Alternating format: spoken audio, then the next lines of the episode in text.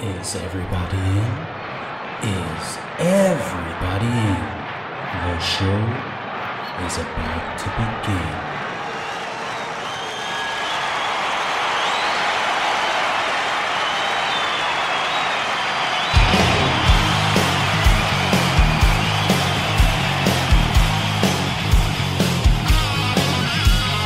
Welcome to the podcast, Concerts That Made Us.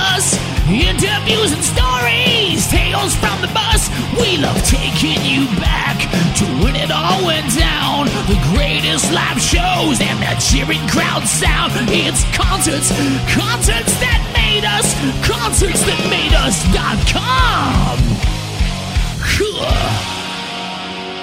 com. This is Nate.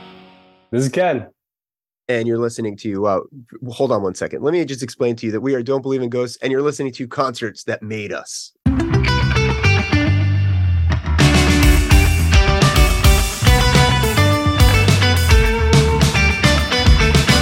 Oh, you're changing your life. Guess you didn't give it all up yet. Wonder how they even scared you now. Oh, you're taking your time. We've been waiting here for our whole lives. I bet this really scares you now. Maybe we'll never know. It's been a long time. We could use a nice surprise. It's funny how the karma flows back upstream to where you float. Could it be the way you always ride?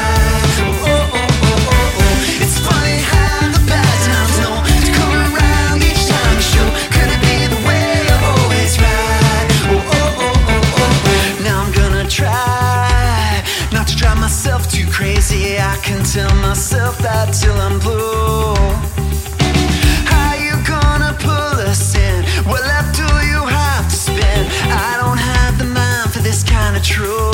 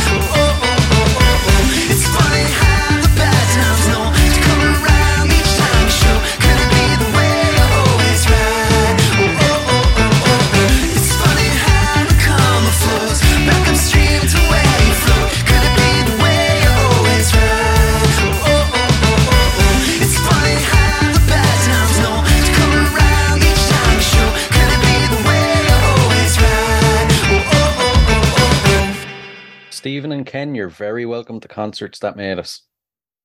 Thanks Thank for, having for having us. us. It's awesome to have you guys now. I'm looking forward to getting some insights into your music. So we kicked off the show with your track, Always Right. It was released on January twentieth. Would you like to tell us a bit about it? Yeah, I, I could start. I mean, uh, I could talk about where, where it came from. Um, we actually wrote this song uh, a few years ago um, during COVID. I remember... Uh, getting some of the basic ideas from Nate and Dan. Um, they sent it to us, and then we all got together. This is during COVID. Uh, we went to a, a lake house. We rented a lake house, and we went there, uh, and we tracked some of the drums and the bass while we were there, which was awesome. Um, we try to do this lake house thing like once every a year where the band gets together, uh, rents a place, and then does music together for like a, a long weekend. Um, this is one of the songs that came out of that, was born out of that weekend, and uh, took us a while to finish it. We wanted to really like change it up and add some stuff to it, and and some of the parts that uh, are a little bit more modern, like the synths and everything, and the choruses were added later on. But uh, we're very happy with this one, and we just had a music video that came out with it too. Yeah, I was going to touch on the the music video in a minute, but the lyrics, something I've noticed is the lyrics speak about kind of internal battles and self struggles, but when you listen to the track, it feels like a really upbeat, feel-good song. How do you go about setting the tone when the lyrics can be, you know, if you read the lyrics on a page, they could come across quite dark?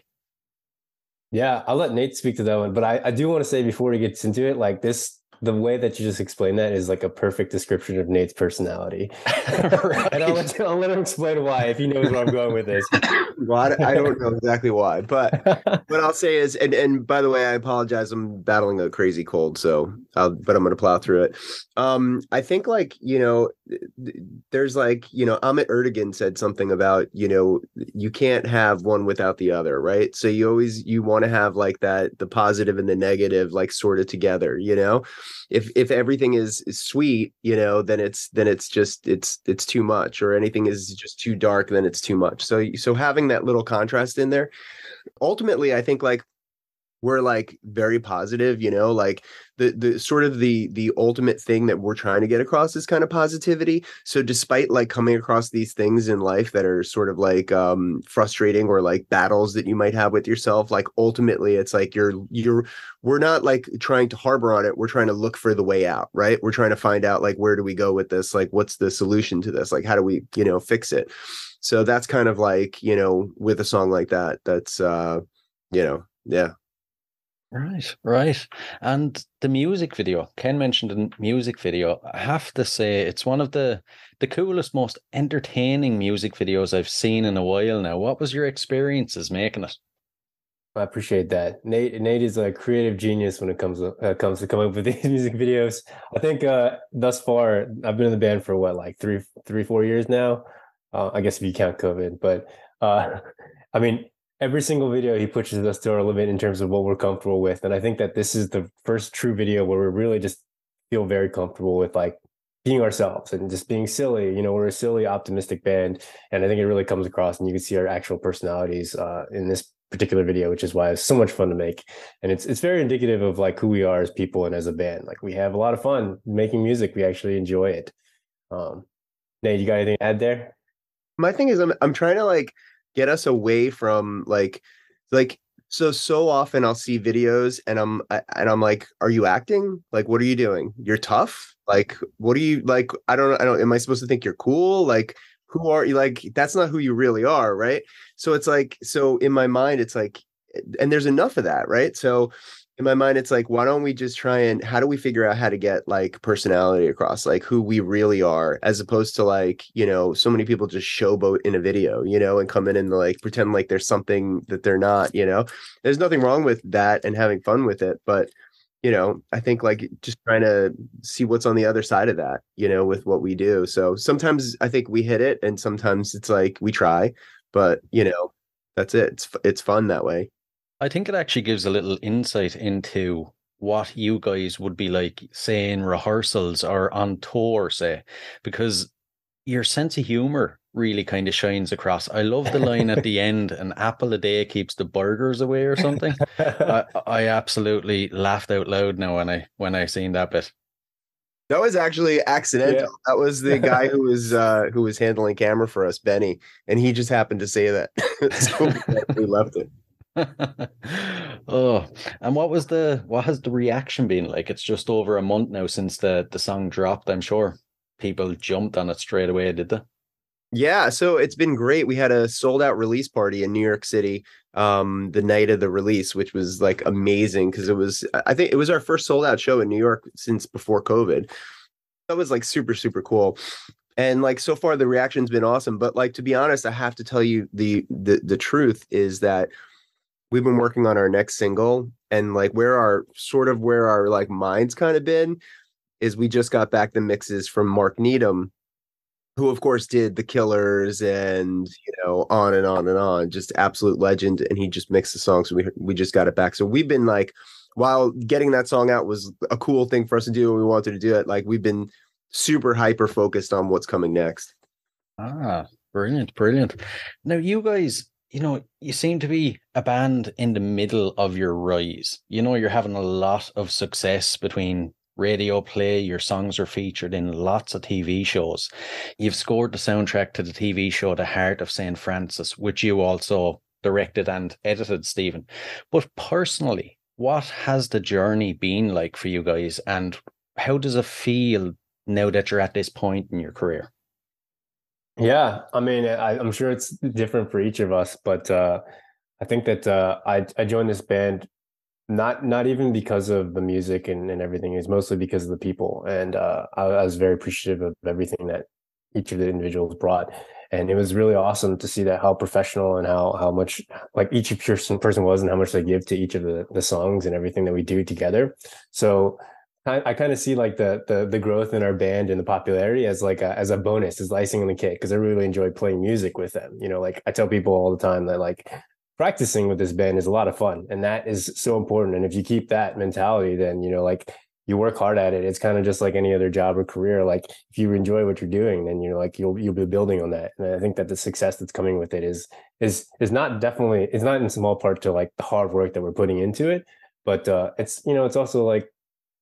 I feel like we're we're due some kind of measure of success given how much work we put into it. And it's been really, really great and a lot of fun. Yeah, I mean, I, I just it's those the all of that stuff is cool. But like ultimately why we do, you know, or at least why I do what it is, is because I have to, you know, it's like it's just in me to be creative, to be creating and to have, you know, things that we're working towards, you know. So that's like that's it's just it's just part of it. And then, you know, those moments like getting the Apple T V show or, you know, any those those moments of success, it's freaking amazing, you know, and like no matter what it is, like even being here talking to you, like whatever, anything it is that anybody gives us a little bit of time and attention to something we created is just super cool. Like it's just it's just awesome. So, yeah, yeah. And I have to say from a, a listener's point of view, it's a pleasure to watch. You know, I feel like. Well, me personally, I'm into like bands that are long standing, have been around for twenty, thirty years, but it's really a pleasure to watch when you catch this band that, you know, you know, you're, you know, they're going somewhere and you get to watch the journey along with them, you know? That's awesome. Well, I appreciate yeah. that. Definitely. And at this point, I like to dive into my guests' uh, personal journey when it comes to music. So if you can, Can you remember your earliest musical memory?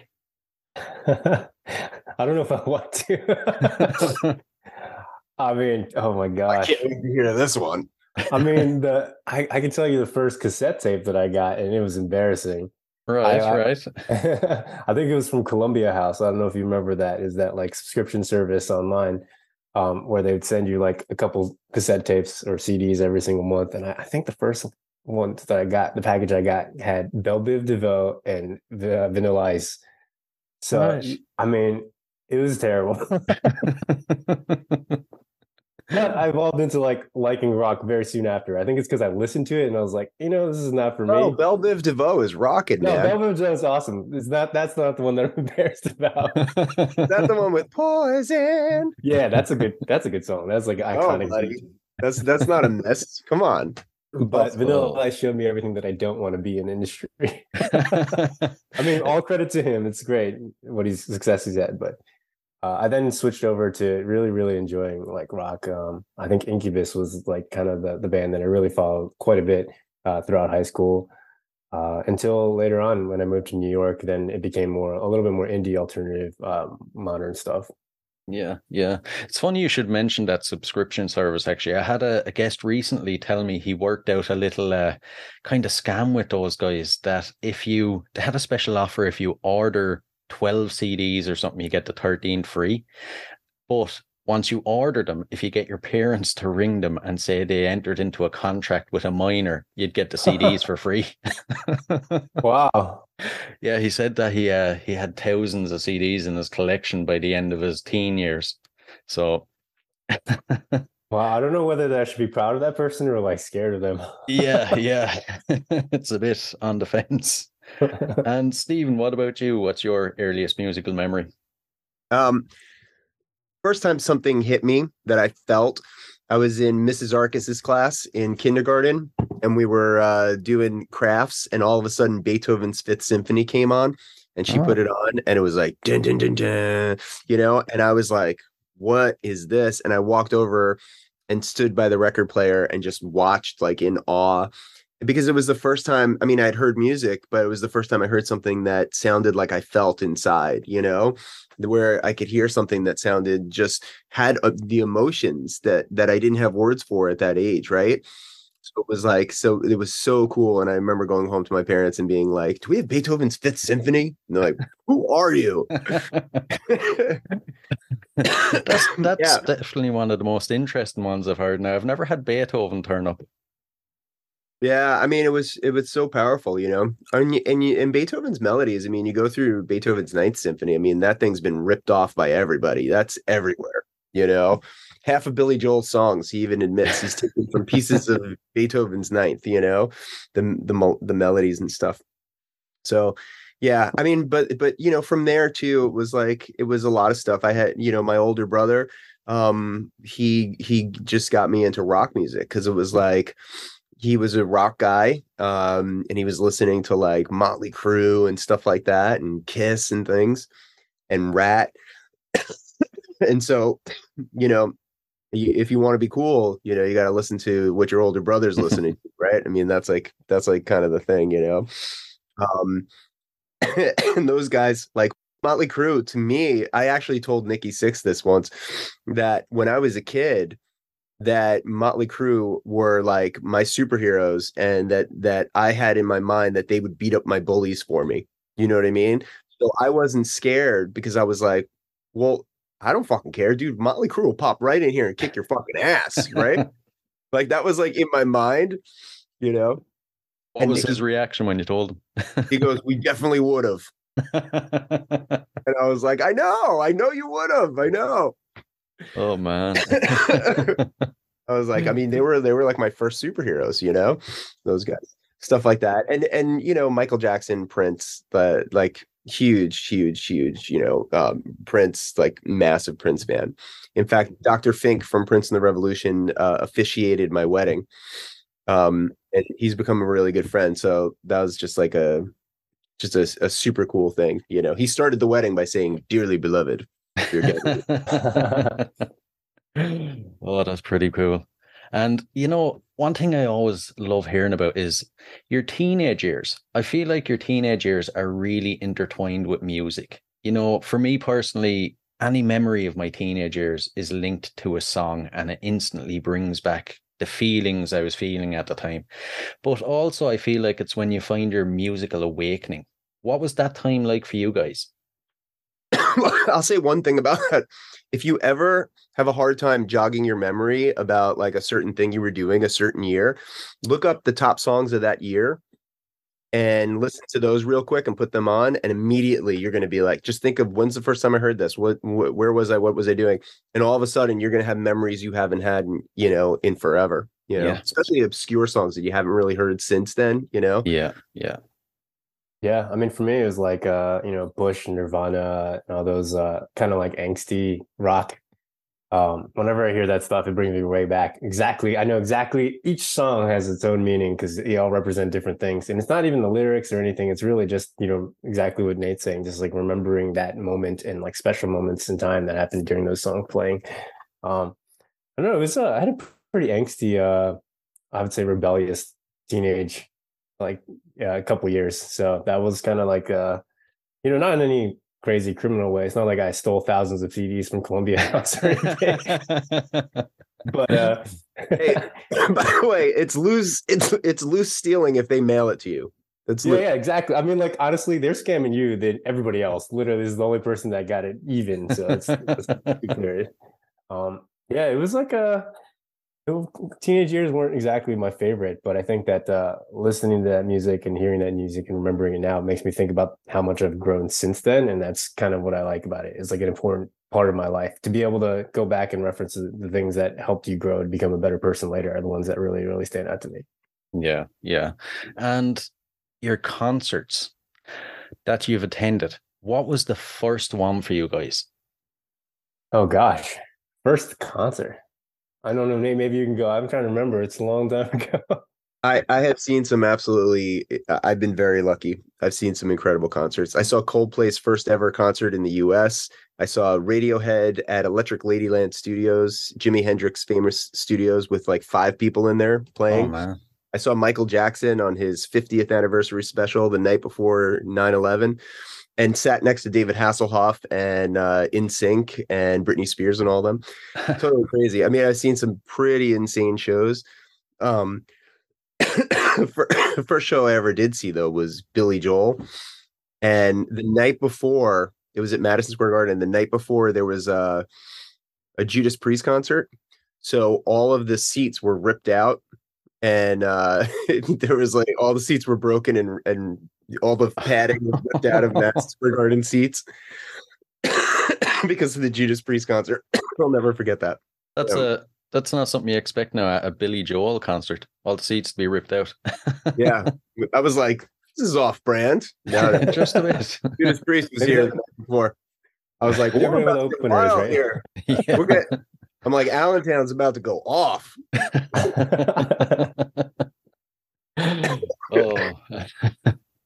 I mean, I kind of, I honestly can't even remember the first concert I went to. Uh, I know that I, I went as a, you know, like, I, I do remember going, remembering that I wanted to perform after. I mean, it's not going to be as many celebrities as, as Nate knows, but uh, uh, I, I went to go see my my mom perform with with an orchestra. Like she she was a a cello and, and viola ma- major, um, and she used to perform with, you know, like uh, the D C, whatever they're called, D C Orchestra or whatever. And I went to go see them play, and I was like, oh, this is awesome. Like, it was very moving to me. And that's when I realized that, like, performing can move people, and I wanted to be a part of that as well. Uh, I didn't tell her at the time because she forced me to play piano, and I was really rebellious, and I really didn't like that. But now I'm really thankful for that, because I think that's kind of led me into, you know, the performance. I love that, that I love. story. Yeah. I love that. Yeah. I don't think I ever told you that story, Nate. No, I'm, like, about to cry, dude. It is, actually. It's very sweet. It's very sweet. And how does she feel about the... the music you play nowadays? Yeah, I mean, she hates rock, but she's appreciative, and she she loves the fact that we're out there doing it, and I mean, she understands the production value and what it takes. Um, it's actually interesting because we are uh, about to do a little mini run that includes going to D C, which is my hometown, and my, my parents are going to be coming, and that'll be the first time they see me play in fifteen years, which is kind of crazy. Oh man, that's going to be a special night. Special. Yeah. Maybe I can move her the same way. I'm, I'm guessing she'll probably put on earplugs. We'll see. Bro, we're going to make such a special night out of that. Yeah, it's going to be great. Yeah. Here's an interesting one for you guys now. From all the concerts you've attended, is there a, a favorite experience you've had that had nothing to do with the band or performer you went to see? Does, like, when uh, does Slash spitting his cigarette at me and hitting me in the forehead count? That that would, if that's your favorite experience. It's a good experience. I feel like that's part of the music, though. Part of the music, I guess, right? The experience there, yeah. I think, like, really, like, it's it's the community, you know, it's meeting people. It's it's the friends that you made at concerts and stuff like that, and the memories and stuff, uh, you know, and and and sort of the daydreaming that goes along with being at shows sometimes. You know, this this moment where you can watch a human being, like, just just take over a space, you know, and, and watch, like, this human created thing just just capture people. Like, that's, like, to me, the, the absolute coolest thing, like, whoever you're watching and, you know, doing it yourself or in any event, like, when you can see a room move emotionally together, it's like, and be a part of that. It's like the coolest thing in the world. Yeah. Yeah. Yeah, it really is. It really is. And for any listeners that haven't caught one of your shows, what can they expect? Well, I'll say this. He hits his drums a lot harder than he does in the music videos. So. Right. I mean, it's it's fun. I mean, I, I would say that the, the thing that we hear the most is it's energetic and fun. Um, you know, the video that, that we just released for uh, Always Right is probably the closest to what you'll see in terms of our energy. Um, we we really like having fun, and it shows, you know, like, we give it our all. Um, and we really want people to enjoy themselves. So we, we try to, like, set up the set lists and everything in a way such that people can just dance, get out there, party. And then, like, moments where there's melancholy, emotion and everything, like, we try to tell a story rather than just go out there and play. And we think of every show as the most important show because, you know, like I was saying about Nate earlier, he's, he's an optimistic person, you know, like, he presents himself in a way that, you know, really just exudes optimism and, like, gets people happy and makes people bring lifts people up, and that's something that we carry across in our shows every single time for sure. Ah, it's uh, it's definitely some good qualities, especially in a in a front man, you know, to be able to lift the audience up like that. And out of the gigs you guys have played, is there any that stick out as maybe the concerts that have made you? We've actually actually been really lucky the last few years. Um, some of the shows that we played, we haven't played as many shows due to COVID and stuff, but some of the shows we played have been like these moments, you know, that have just been really, really special. Like the last show, selling that out for the first time in a while was amazing. And, and, and before that, you know, going out to Cleveland and playing with COIN and playing a sold out uh, House of Blues was like just such a cool thing for us to, to get on the stage and, and have that opportunity. You know, and then like even like the the first show back after COVID too was like super emotional. I mean, it was like it was this super defiant moment for us. You know, it was like I lost my brother to COVID, you know, and just all the stuff that was going on. And so coming out there, it was like it wasn't about just getting on the stage again for any of us. It was like that, like you took our fucking life away, dude, you know, like our fucking lives changed, you know. So it was that moment of like getting back up there and marching up there defiantly, you know, and and bringing back like the that that piece of ourselves, you know, that can't be taken away. You know, there's a lot of moments like that, and those are that's it's awesome. They're special, and we're lucky to have those. You know, you actually, when you were saying that, for some reason, you reminded me of the battle scene in Braveheart. You know, when he's standing there and he's like, "You can take our." our lives, but you'll never take our freedom. That just popped into my mind. It sounded, I don't know, I'm imagining you guys in kilts on stage with the blue face paint going, freedom. Now, you're already writing our next video right there, buddy. That's basically how we write a video. We go, yeah, we're in kilts. All right, let's go. Oh, man. But yeah, I mean, that's the sentiment, you know, I mean, that's, I think a lot of people felt that like getting, you know, getting back in there. It was, you know, such a crazy time and affected so many people.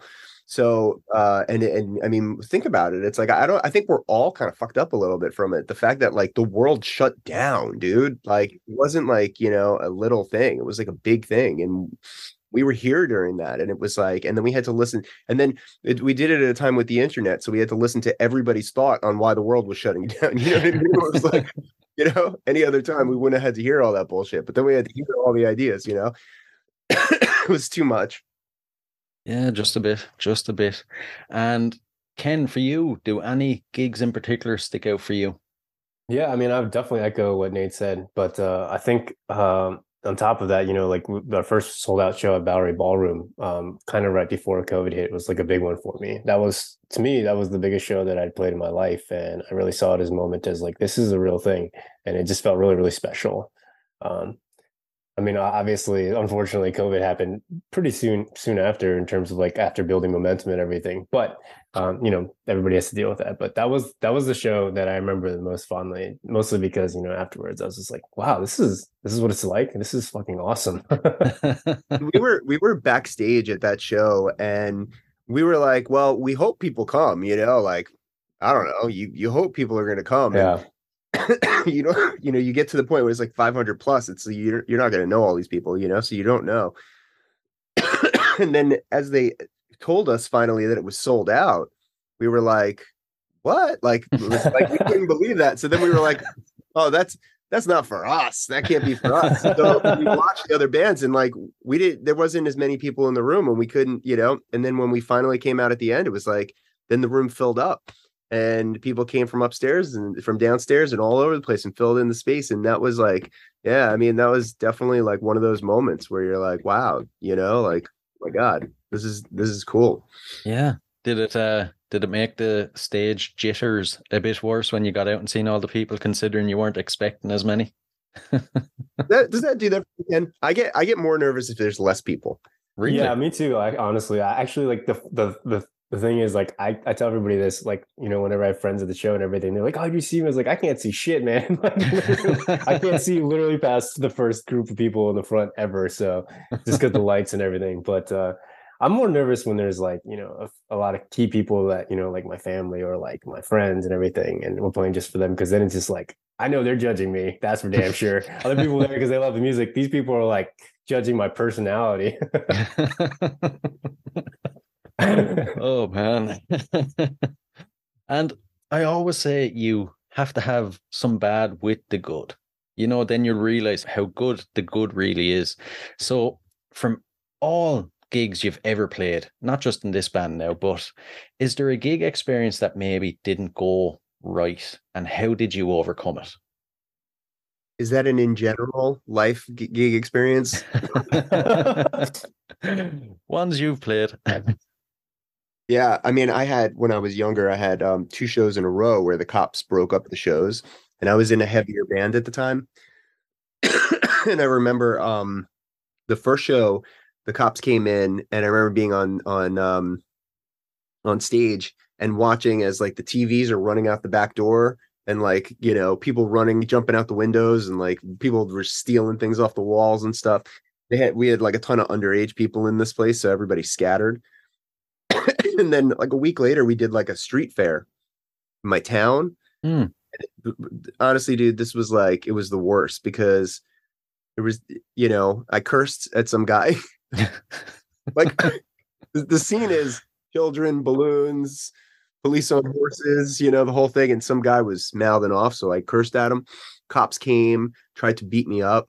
Oh, they man. threw me against the truck in the back. The guy's like, I should kill you. You know, like totally crazy. And and I'll never forget, I was driving away from that show. I saw my parents. They looked so disappointed. You know what I mean? Like, like so. And that's that's the thing. Nothing will get you more than thinking that they're disappointed. They don't have to say a word. But like when your parents are disappointed and they don't have to say anything, they're like, we'll talk to you later. That's like, oh. I was like, I was like, I'm trash.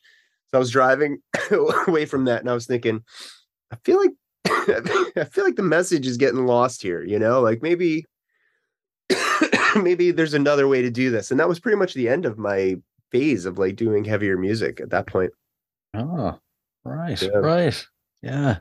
And Ken, what about, what about you? Yeah. Uh, I think probably uh, I mean, a few bands ago, like eons ago, uh, we played a show with a, a, uh, like a rapper, and, you know, like this guy was really, really popular, and there was like hundreds of people there. And then we, it was, I remember it was an opener, and then it was our band, and then it was the, the rapper, and the opener was like killing it. Everybody was loving it, all into it. And we were like, man, our music does not fit this at all.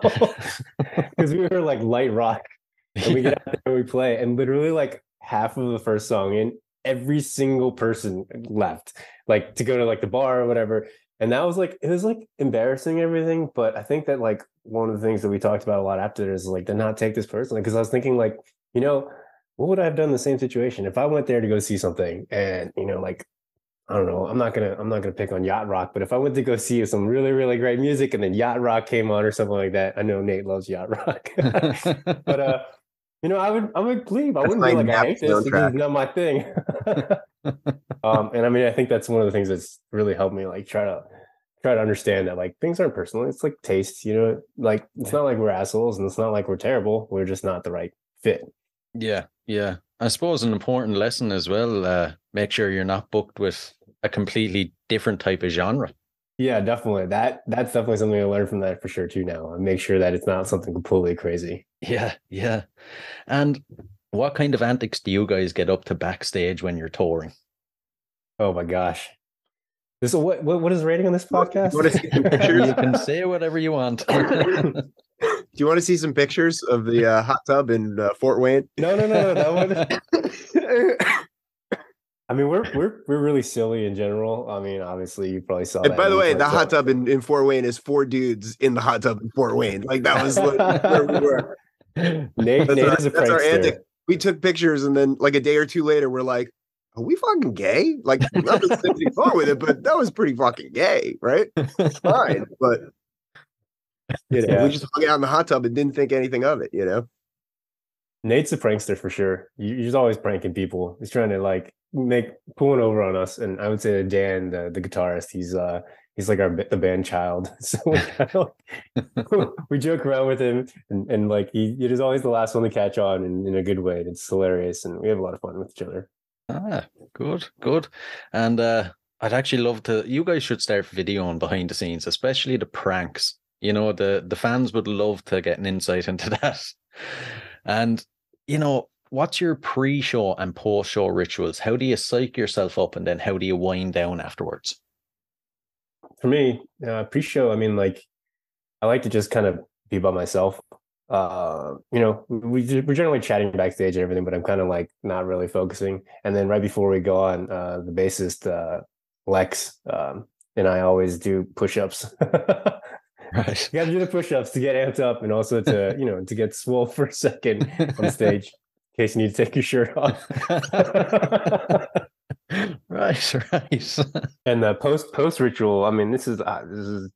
I feel like I'm painting myself in a picture that I don't want to be, a light not only painted, but post show for me is usually a shot of Fireball or two right afterwards, right. Uh, or a shot of something, you know, like your nerves, you've been on high adrenaline and everything. Cause I, I never drink before shows just cause I don't want to affect the performance, but you know, like right afterwards, I'm always like, okay, let's go. I just try and not talk as much as possible before a show. That's like kind of really hard, but like to save my voice before shows, like, it's just good for me to kind of get in my zone. And I know like it's uh, it's like a weird thing too, like when I was touring a lot, because like people would come see you and they want to talk, and it was like, and like before a show I have to just kind of like shut down, get in my headspace, rest my voice and stuff. Um, but after a show, I mean, a little bit more. I like I like to just get food, to be honest with you. Like after show, Dan and I, like that's like our thing too, is like we'll be like, all right, where are we going to eat after this, you know? Cats. Always thing. Cats. They're always going to Cat's Delicatessen. Ah, see, you shouldn't have. Uh, you shouldn't have said that now, because there's going to be like a swamp of people that they're waiting for them next time. Everybody's invited. They can wait in line for us. Yeah. There's there's always a, a mass of people at, like for New York shows. If you go to Katz's, like anytime at like you know in the summer at night or any any nights, it's like ridiculous. This place, how packed it gets. For pastrami sandwiches that are like forty bucks, dude. I mean, I've heard, I've heard. Is that the the one that's been around for like years? Is it? I think it was in was it shown in the film Taxi Driver, maybe. But the really famous sandwiches. Well, a lot of movies. Yeah. I think the the big famous scene is When Harry Met Sally that took place there. Ah, yes, yes. And she's like, I'll have what she's having or whatever. Yeah, yeah, and you know. Say thirty, forty years time, when you guys are old and grey, you need Zimmer frames on stage, you're playing to the nursing home. What do you want your legacy to be? I just want to, I want people to remember like us, like the positive impact that our music has had on people's lives. Just like you were talking about before, like, you know, like when you think of songs that remind you of moments in your life that doesn't, it can be good, it can be bad, it's just transformative or something that like, is emotional. I'd love for people to be able to think of some of our songs um, that we're writing now in the future and be like, that reminds me of this moment in my life when in a transformative way. And obviously, hopefully for the better. Um, but just something like that, that would be really, really cool as a legacy. Yeah. Yeah. Just really touch people like that. Yeah. That would be really nice. You're muted. Uh, you, you're muted. And, and and that's, you know, I've never told anybody that. And that's the first time I've ever told anyone. And I feel really good that I got that off my chest. Right, right. That uh, makes a lot of sense. No, but um, I think, you know, for me, it's like I, I'd want people to smile. I'd want them to like look back and be like, you know, to to feel that that bit of nostalgia with it, like to feel that moment. And also, um, you know, to to... to maybe dig through lyrically and find little things that, you know, can connect them to the time and, and to choices they made and stuff like that. You know, I find like, that's kind of cool. You know, a lot of, a lot of now, like I'm cognizant. I had a son, you know, so now I'm cognizant too. And like lyrically and like certain things is like, you know, you you're writing it for, it's for now, but like also in the future when someone's going to let sit down and listen to it. And it's like, what are you representing? You know, what are you, you know, so I'm super proud of like the stuff we've said so far, you know, and cognizant of like how it could be listened to in the future, you know? Yeah. Yeah. I get you. And before we dive into the last couple of questions, what are your future plans? Tours, music, spill the beans. Yeah. So uh, we have a, a few mini runs coming up. Um, we'll be, in April, we'll be going down to like the D C, uh, Philadelphia, Baltimore area. Uh, in May, Nate, you can correct me if I'm wrong. I'm trying to do this off the top of my head. In May, uh, we're going to the Midwest, I think, Cleveland, uh, Akron, and uh, then we're going to be um, I can't remember the last one. Indianapolis. Oh, Indiana. I feel like I'm being tested right now. It's like a pop quiz. Don't worry, you don't need to give all the dates. Go to don't believe in ghosts dot com. Check out the dates. Yeah, it's being added. But we're gonna be we're gonna be hit, hitting the road. We're gonna be playing a little bit more out there, and um, and we got a bunch of songs that we're just super excited to like get out and share. You know. Yeah. We're also uh, we're jumping into a studio in a couple weeks to to record like a live performance uh, show, or so we can send that out to people. It'd be really nice to give people an insight into exactly what you're asking, like what you can expect from hearing us live. Oh, brilliant! That's that's very exciting now. And one thing I'm dying to know, it could be far off in the future now, but how long do European listeners have to wait to maybe catch one of your shows? Hopefully not too long, dude. I mean, that's like a huge dream for us, is to go to Europe and play. I mean, that's like. You know, get us get us on a festival and we're there, you know, definitely we'll we'll be there. So as soon as that happens, we're we're there without a doubt. Brilliant. Brilliant. Right. We'll dive into the last couple of questions. Everybody gets these, I'm afraid. So you can't get off the podcast till you answer. If you could see any performer from history in concert for one night only, who would it be? I, I think I'd have to go with Michael Jackson. I mean, just because. Uh, I mean, he's such an incredible performer. Like, he's such a perfectionist. He really, really, he cares. I would say, you know, put him up against anybody in terms of caring about the quality of a show. And he's he's up there for sure. Um, I wish he didn't do any of the fucked up that he did. that, doesn't, that doesn't happen at his shows, at least. But that would be that would be my show. Yeah, it's a good one. It's a good one. It's actually a very common answer. Actually, a lot of people say I wish they could have seen him. Oh yeah, oh Michael Jackson, and it was. Like otherworldly. That's all I can yeah. say. Damn, yeah. I wish I had. Dude, here's how it went down. the, the lights went out. The whole place went absolutely bananas. Absolutely bananas. And then one spotlight came down right on the stage. And there was a little uh, table with a, you know, with a suitcase. And he walked over. That's all you needed. And then he goes and opens it up. And you're out of your fucking mind. That's all he did. He opened the suitcase and you're going, oh my God. And then he like reaches in and grabs a hat and you're like, oh my God. And then he puts it on his head and Billie Jean kicks in and you're like, what the actual fuck? Yeah. Oh man. Amazing. Amazing. He knows how to captivate an audience. That's, that's storytelling right there. That's like, you know, that's what I think we would want to strive to be, is like telling a story with every moment of a show. And he's thought through every single second of every show for sure. Everything. He he takes that anticipation, and he knew you were going to anticipate seeing all of those little, the glove, and he holds it up and teases it, mm. you know, and you're like, that's my fucking glove, bro. Yeah. An absolute master of performance. He, he knew how to just hold you in the palm of his hand, you know? Yeah, definitely. Yeah. And Stephen, who would you, who would you like to see for one night only? Well, I mean, I saw Prince. I met Prince. I saw uh, Michael Jackson. Um, to be honest, Beethoven, right? I mean, like, you know. I was expecting it. To go back. It's crazy, though. Yeah.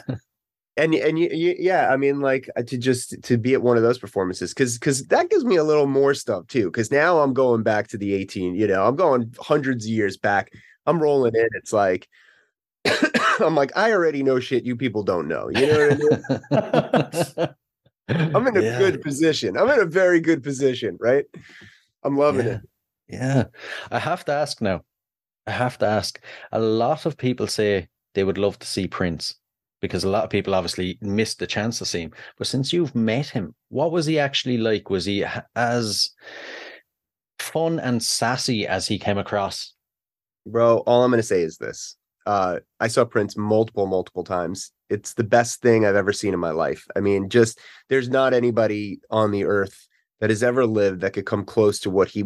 And I, I, I don't. There's no. You can't put. You can't put it into words. You know. Um, early on, I brought my wife, like when we were dating, to see him, and I was like, you know, let's go. And she's like, Prince, uh, you know, and I'm like, let's go. And she walked out of it like, I, I, I don't even like. I saw like a master. You know, like that was. That was unbelievable. He's so good. But I met him, and um, and it was actually uh, Clive Davis um was there as well. And initially, like Clive Davis is on stage, and he's, you know, playing a bunch of songs. It's a small, it's like there's, it's in, in New York City. It's a small little theater. Uh, there's maybe like thirty people in this theater. Um, it was mostly press. And he was like, you know, uh, Clive was, you know, sharing some of the songs from the record. Nobody knew Prince was going to be there. And then he played a couple of songs off of like a boombox, you know, and Clive's dancing. And then finally goes, you know what? I'm just going to have Prince play this. And everybody's like, what? And the curtain opens and there's Prince with his band. He's like, on the one. You know, and you're like, the fucking what? Like, like, like, I, I mean, I don't even know where I was. I'm, I, I'm, I'm like, okay, that's amazing. But to be honest with you, so after the show, it's a small little space and he's standing there. I'm like, this is my opportunity to say hello, you know? So I walked over and he was talking to Clive Davis, and I went over to him and I said, I just want to say that it's an honor to be alive at the same time as you, you know? And he looked me in the eye. He sh- like, it, like people said he never would. He shook my hand and he looked me in the eye and he said, thank you very much, you know? And, uh, and then from there I was like, okay, I'm gonna back away. Right. You know, I'm gonna go hide. The best part was I'm sitting over across the room and I can't even believe like, what just happened, that I met Prince. I shook his hand, you know, told him what an honor it was to be alive at the same time as him. And then I see he eyes this girl who's sitting up, like a reporter girl who's sitting up in like the bleacher seats.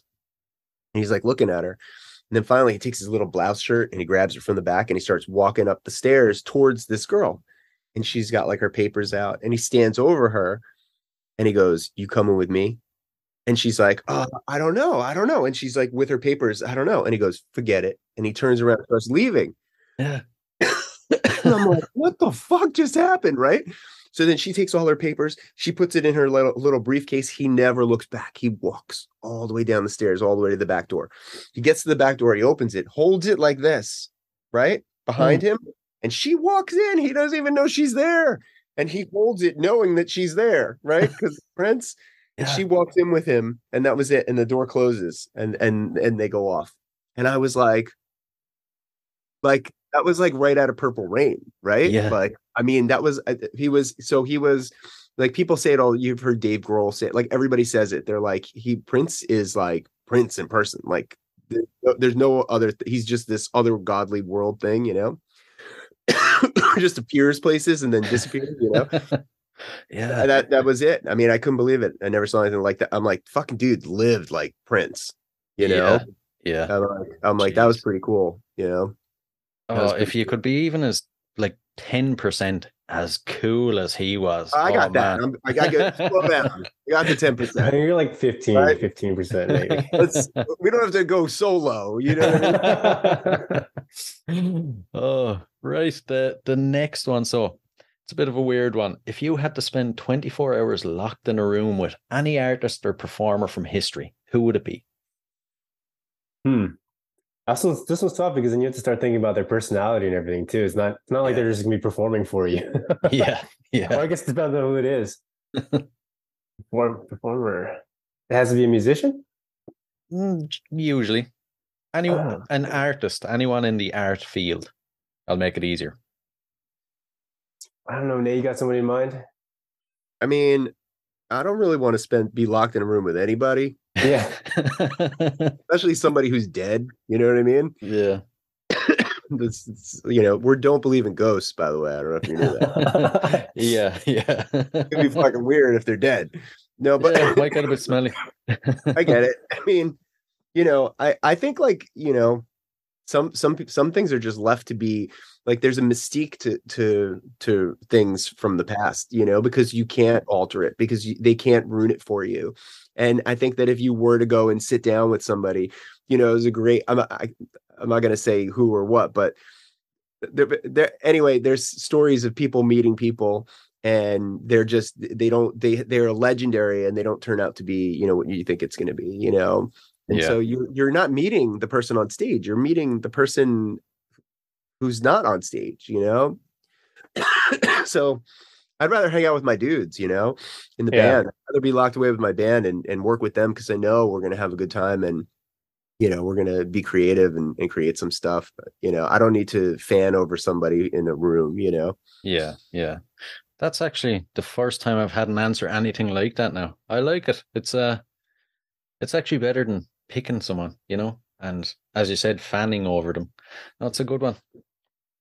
I mean, that's, I was thinking the same thing, honestly. Like, I don't know, I don't know if I'd want to meet people. Um, you don't know if they get along, you'd get along with them, and it might ruin this, the the specialness that you had in your head for them. Uh, I would definitely prefer to, I know it sounds cheesy, I'd prefer to spend time with, you know, Don't Believe in Ghosts. We do that often, you know, with the lake houses that I mentioned. Uh, and when we know, we'd just be writing twenty-four seven, and that'd be awesome. Yeah. You don't know if they're going to start talking politics or some shit, and you're going to be like, womp, womp. Get me out of here. oh, oh, man, come on. Oh. And the final question then. What song would appear on the soundtrack to your lives? Oh, man, the easy answer is makes no difference, but that sounds so fucked up. No, uh, sound, soundtrack of your life. In terms of being accurate to how my life has gone or how I'd like it to be. Yeah, just something that represents your life. Say you're uh, you're walking out in, say you're a boxer and you're walking out into the ring. What theme song is playing? Oh, yeah. I would definitely, I would choose Put Your Head Back. That's like the theme song that I rock out to now. Um, that's like our, our most dancey and most like heavy hitting song in terms of that way. Um, it's kind of how I try to take everything now, you know, it's just like, throw caution to the wind and just fucking go out there and do it. Um, and I love that as an anthem. I think so. I mean, I think that song also encompasses really like what we stand for and like, you know, how like, you know, sometimes things can be going wrong and, you know, and, and just you, you could get distracted, but at the end of the day, you know, you just got to put your head back into your heart, you know, and, uh, and, and figure and find who you are.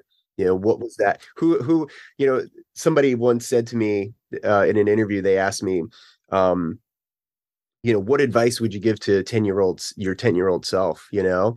And, and honestly, I would want my ten year old self to give me the advice more than I would want to sit for me, because my ten year old self, you know, it's like that, that, like, that's who you were when you were discovering music. That's who you were when you were like discovering how to be cool and like what mattered and stuff like that, you know, and to get some of that stuff back is like, you know, that's huge, you know, so that's kind of like that whole Put Your Head Back is like, you know, when you think of your heart, you're thinking of like that ten year old self of you who's, you know, who's, who's getting defi- who's defining, you know, what they're, what they're about, you know? Yeah. Yeah, definitely. Definitely. Right, guys. It's been an absolute blast. Now I have to say it genuinely. It's one of the funnest interviews I've done. So thanks a million. Thanks for having us. This is great fun. I'm sorry, I'm coughing over. yeah, I'm coughing over here too. This is like something's going around for sure. I'm like battling something. I apologize, but dude, you've been awesome. Thank you so much for hanging with us. This is awesome. Now put your head back in your heart. Now put your head back home. Now put your head. Your head back home. Well, I know that it all could get better. Sometimes when you're alone, you barely hold it together. Sometimes we climb so high out on minds. Sometimes we'll try.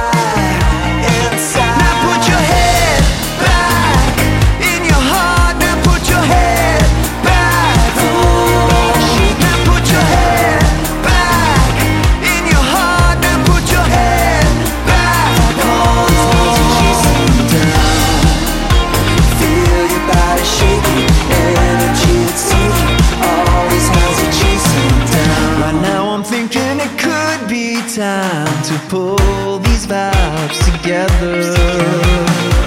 And if I stop, oh, don't stop. You can't fool yourself forever. Sometimes we climb so high out on minds. Sometimes we find what's right. Put your head back in your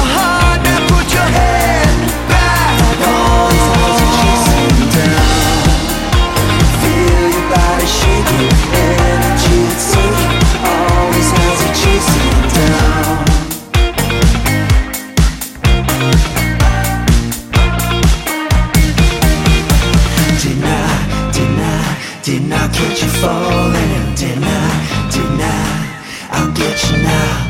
Did I, did I, did I catch you falling? Did I, did I, I'll get you now. Now put your head back in your heart. Now put your head back home. Feel your body shaking. Now put your head back in your heart. Now put your head back home. Now put your head back in your heart. Now put your head back home. Now put your head back in your heart. Now put your head back home. Feel your body shaking, energy that's sinking. Always has you chasing down. Feel your body shaking, energy that's sinking. Always has you chasing down. Jamie Bendel, Jamie Hernan, and Adam Haig here, co-host of the Comedy Roundtable podcast, recorded live at the Punchline Comedy Club in Atlanta, Georgia. And we've got some of the best stand-up comedians in the world. I'm talking United States and beyond. Here, the comics face a gauntlet of unique and off-the-wall questions while being verbally dragged through curious and quirky hypotheticals. If you like stand-up comedy, you'll love Comedy Roundtable. New episodes are released weekly. We've got nearly one hundred episodes out there to choose from. But start with one of our more recent episodes, such as our interview with Caleb Simon, Caroline Ray, or Craig Robinson. Visit comedy roundtable dot com or search Comedy Roundtable in your favorite podcast player. Pull up a chair at the Comedy Roundtable. Hey guys, I really hope you enjoyed this episode. If you did, please rate and review us on iTunes and Spotify. And if you're interested in signing up to Band Builder Academy, use the link in the show notes below and enter the code CONCERTS and you'll receive ten percent off. So, until next time, keep rockin'.